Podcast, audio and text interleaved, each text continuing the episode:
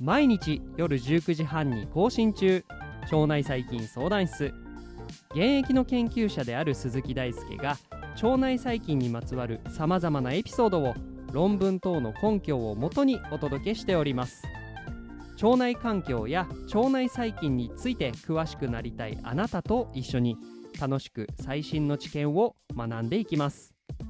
この番組は腸内細菌研究に基づいた医療創薬を推進するメタジェンセラピューティクス株式会社の提供でお送りいたします。今日も一緒に腸内環境の世界へ飛び込んでいきましょう。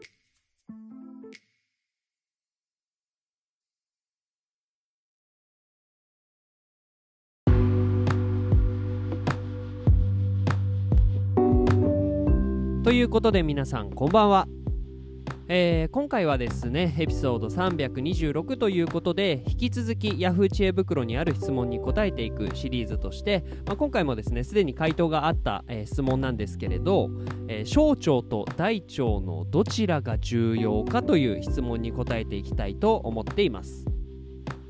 で、まあ、この小腸と大腸どちらが重要か気になる方もいらっしゃるかなと思うんですがこの質問に対する回答っていうのは、まあ、どこに重要性というか観点を置くかによって、えー異なってくると思います。で教科書的に言うと小腸と大腸の役割分担として小腸では主に栄養の吸収が大腸では水分の吸収が行われるとされています。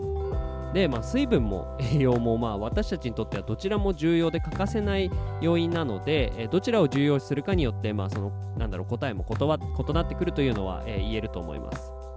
えではですね、まあ、機能ではなく疾患の観点からお話しすると例えば小腸では、え小腸内の細菌が、えー異常増殖してしまうような脂肪と呼ばれる、えースモールインテスタインバクテリアルオーバーグロースというですね症状があったりしまして、まあ、これはですね、えー細菌が増加することによってお腹でガスが異常発生して、まあ、QOL が下がってしまうような、えー症状だったりするんですけれど、まあ、このように小腸特異的なですね、まあ、病気というか、えー症状があったりしますし大腸では、えー軽度なもので言うと下痢であったりとか便秘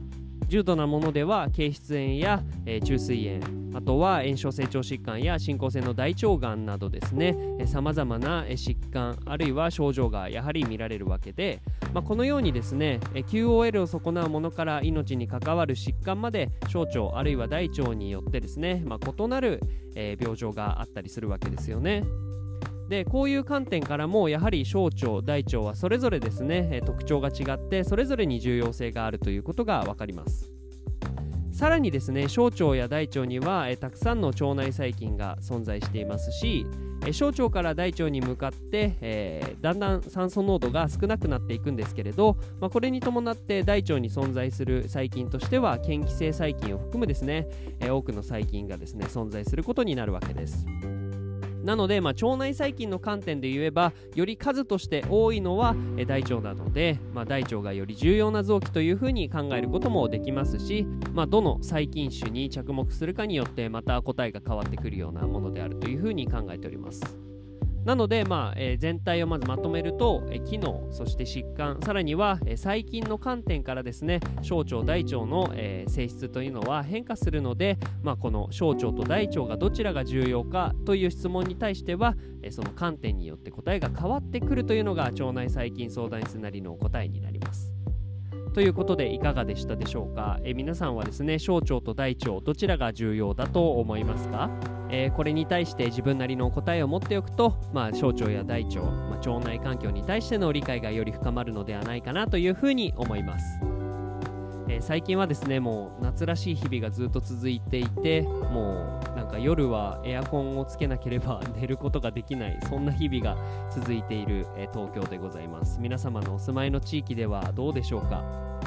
えーまあ暑い時はですね無理せずに水分補給と塩分補給そして、え気温の調節等をしてですね、え体調管理、え気をつけていただければと思います、え一緒に腸内細菌相談室とこの夏も乗り切っていきましょう。腸内細菌相談室では番組に対する感想や質問リクエストを募集しています。Twitter や Instagram、Apple Podcast や Spotify からいつでもご連絡ください。この番組はメタジェンセラピューティクス株式会社の提供でお送りいたしました。それではまた明日お会いしましょう。バイバーイ。